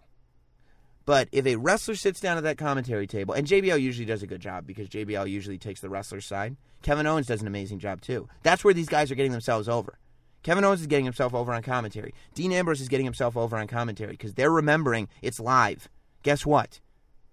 Whatever I say in here, not everything can be scripted. I'm going to be Kevin Owens. I'm going to be Dean Ambrose because it's live. I'll apologize later if I have to. And that vibe is clear. And that's what you need from great performers. That's what you need from great wrestlers. But there's too much of of trying to do exactly what's being told and worrying about the fact that at any given moment your spot can be taken from you. You can't worry about your spot being taken from you. You have to just do what you do best. There's a reason why every single person is in WWE. It's because they do what they do and have the ability to do what they do on a level that excels over most people. So that confidence needs to be in every single performance. Anytime any of these guys are shown on camera. And I, I think that too often it isn't. It's an interesting statement. And do you feel that taking more liberties with whatever your character is, and I, I bring up an example of like Tyler Breeze. Yeah. Even the sunburn, even the switch out of outfits all the time. Charlotte going the extra mile, always changing up her gear, always adding flair. I mean, having spoken to her, what, a year ago to mm-hmm. now, mm-hmm. the confidence factor, Huge difference. huge difference. Yes. Finn, entrances, taking liberty. Like, you can have a long, Mm-hmm. But see- outstanding entrance. And Finn Balor is a guy who will take the liberty. take liberty, and you could tell he'll take liberties because we talked about him. Well, he'll take a liberty on Twitter. He'll do a crotch chop in front of a TNA logo. You know what I mean? Like those are the things that somebody like that will do because they're confident in their position, and and they know too. If you fire me, I'll go back to Japan. If you fire me for something stupid, I'll go to Japan. I'll go to TNA. I'll go to Ring of Honor. I'll make a living Well, elsewhere. I think that confidence comes in any job, though. When you get to the point where you're experienced, you know who you are, and you know you got this. Yeah. But nobody in WWE shouldn't have that confidence. Nobody. And I know that it, that it's probably beaten out of them. But nobody should not have that confidence. And of course, somebody like Finn Balor is going to have that confidence above other people because he's got such great experience. But all of those people, and that doesn't mean be negative and be assholes about it. That means they can they can like they can be there having a good time, being positive, like knowing that I get to go wrestle and go have fun. But this idea, even a Zack Ryder, if Zack Ryder, especially now he's had his WrestleMania moment, if he got fired today, he could go on a great indie run. He could do fine. All these guys can do fine. I thought it was really interesting. Go ahead, finish your point. and WWE is short on talent anyway. WWE needs talent. They're splitting the brand. They're splitting the roster. They need the talent. The talent needs to be confident. And the reason I say that, I don't have like a huge number of examples of people doing poorly because I don't calculate that way. I don't. I'm not a negative person like that. But when Dean Ambrose and Kevin Owens do it. When Dean Ambrose is on commentary, not allowing anybody to interrupt him, it's different. Uh, you feel that it's different. There are wrestlers who sit down at the commentary booth and get bullied verbally by Michael Cole. That's not Michael Cole's fault. It's the wrestler's duty. Michael Cole should be trying to bully him. Good. Put him through the ringer. It's the wrestler's duty to not allow it. It's their duty to not allow it. And and Dean Ambrose, you can't Dean Ambrose, Kevin Owens, try it. Try it. You you won't be able to get over on them. And that's them performing on that level. And that's the level that people need to be performing at. On uh, throughout the thing. It's not enough to just wrestle. You can't just just, you know, have a good move set. You got to be able to own a room. You have to be the alpha male in the room. And in 2016, alpha mailing is like, you know, frowned upon because everybody's being nice to everybody. But alpha mailing is important. You got to play a little to the territory of where your position is, though. You can't come in somewhere that hot. You got to you got to play the ground and have the respect. No, but there's too much of that. It's what that's why It's a balance. That's why you don't be an asshole, but you go in. You you you, you don't rub people the wrong way. You can be friends with everybody, but you can go in knowing that you're the best. There's no reason not to. There's no reason not to. That's that's where entertainment and athletics come together. Like every player on a football field, if they're successful, is under the impression that they're the best. You know? And the ones that become the best are the ones that believe it. LeBron James, I mean, unlikable person that he is. He and I don't know if this was the best idea, but when the Cavs won the championship, did you see LeBron's post-game speech? Every pronoun was I, me. He talked. uh, He talked about God like God was talking to him, not we, not the team, none of it. He is a complete egotist and a narcissist. But guess what? Nobody's looking out for him except him, and nobody's looking out for any of these wrestlers. but at the end of the day, you better deliver. Well, don't show to, don't show up to the dance if you can't if you don't have a couple moves. Truth, You know R-Truth. exactly, exactly. R-Truth. He comes out. He owns everything he does. He owns it. R-Truth is the greatest. You know, whatever weirdness they give him, R-Truth was always good about owning weirdness. Uh, obviously, Goldust, you know, he's got the experience to do it. Uh, Cody Rhodes, whatever they gave him, he owned it. Not that many people do that. Where's this coming from, though? Who I do you saw think's doing a bad example of No, it? I saw Dean Ambrose doing it well, and Dean Ambrose doing it well is a rarity. Most people are not doing well. Mm. But the fact that I saw Dean Ambrose doing it well, and then I thought about Kevin Owens and how well he does it, and then I realized, and maybe it's these guys that have lived life on the Indies, so they know that they'll be okay. Because I think Sami Zayn uh, uh, radiates that confidence. There, there is no insecurity in Sami Zayn. And you're right about Finn Balor. There is no insecurity in that guy. You know? And maybe that has to do with them realizing that there are greener pastures, or at least pastures that are somewhat green. Maybe like teal. Teal. Teal is a good word. All right, I think we're running out of time. We've been going long. Man, now, everything we were planning to talk about, we didn't talk about. Yeah, because I want maybe we'll talk it next week. That's an idea. Next week, I want to talk about and pl- remind me. Write it down in your notes. Okay. There are rumors, and actually, let, get, let's both give this some thought. And if you guys want to give this some thought, and we'll do the Adam Cole thing next week too. Um, but if you guys both want, if you guys all want to give this some thought, uh, tweet at Katie Linendoll and at Not Sam, and you can talk to us about it. But there's a lot of talk going on right now that the WWE is reaching out to a lot of older stars to come in for the brand split because they're realizing talent might be low. Like I'm talking guys in their 40s. Holy hell, Tatanka is back, bitches. That's your that's your pick. Think about who your draft picks are that uh, used to be stars in WWE.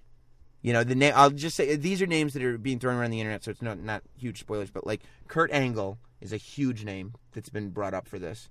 Uh, Rey Mysterio has been brought up for this. Goldberg has been brought up for this. Those three names have been bandied about a little bit. So let's both for next week think about some names on that kind of a level. Why are you looking at me crooked when I say Kurt Angle? because we had talked about this so many times about Absolutely. his where he stands in injury prone. Absolutely, but maybe you know they can give him a light schedule and just have him come back to give SmackDown or Raw a boost. I don't know. We'll talk about it next week for sure. Uh, in the meantime, Of course, you know me. You can find me here. You can find me Sam Roberts Show on Sirius XM, the whole deal. But you can find Katie Linendoll on her amazing podcast, Katie.show. It's a tech lifestyles podcast. You get to dip into the world of Katie Linendoll that exists outside of sports entertainment. Uh, and it's on iTunes if you search Katie.show.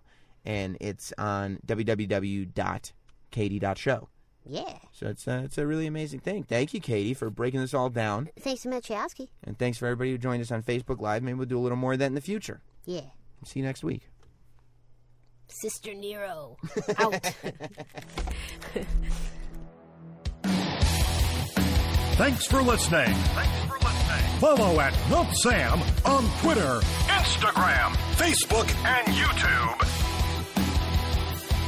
And subscribe for free to listen every week to Sam Roberts Wrestling Podcast.